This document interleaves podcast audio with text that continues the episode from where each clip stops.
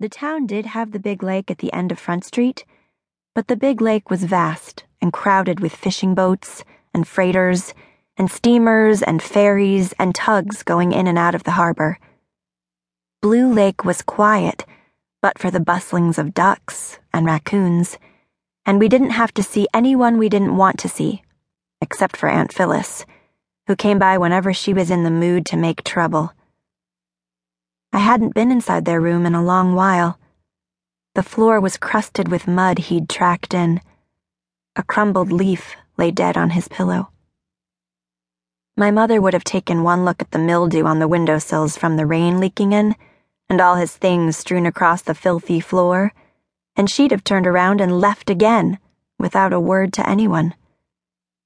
Anyhow, she wouldn't be returning, I told myself. She had a new man, no doubt, who liked to dance and owned a big house that she didn't have to clean because he had a fleet of maids to do it.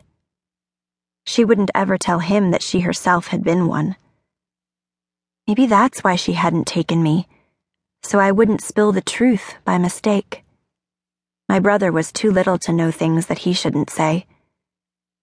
Kicking a boot aside, I went over to the trunk by the window where she'd always kept her scraps and remnants to make over.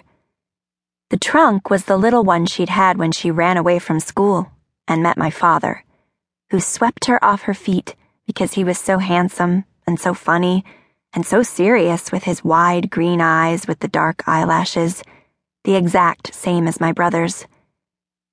Soon after she met him, she put everything she had in that trunk and came to live by Pigeon Harbor the town she wound up hating, with a man who left her there all winter. Once the cherry trees began to bear, he always told her, he wouldn't have to cook for loggers. He was the best camp cook in the state and got good pay, and his cherries would taste like wine and honey. But so far, there weren't any. She was always mad when he left.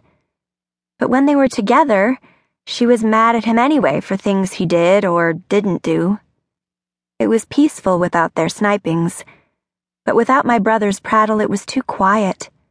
I missed him all the time, even with all the work he made, the little brother I called Fry, Little Fish. His name was Francis, really. I couldn't imagine he was happy a minute without me. When I thought of him calling out, Tister, in the night, my insides knotted up. He couldn't say sister. I yanked on the latches of the trunk. One came open, but the other latch was twisted and bent and hurt my hand. I heard my father come in from outside. I made a quick retreat, closing the door to the bedroom softly so he wouldn't hear, and went into the kitchen. Glue for supper? He prodded the potatoes with the tip of a knife. You have to keep an eye on the stove, Violet. I keep telling you. He yanked the pot from the stove. It's too damn hot for cooking anyway. He drained the water off, sent me to the ice house for milk and butter, and to the garden for corn, which he cut from the cob and added in.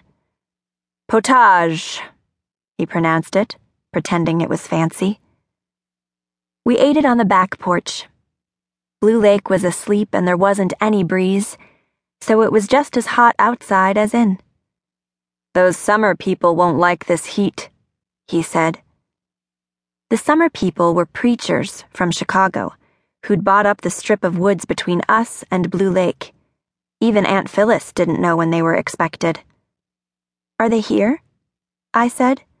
You'll know when they're here, he said, quacking their hymns day and night building cathedrals all along the beach, teaching Bible verses to the heathen raccoons. He wasn't in favor of churches.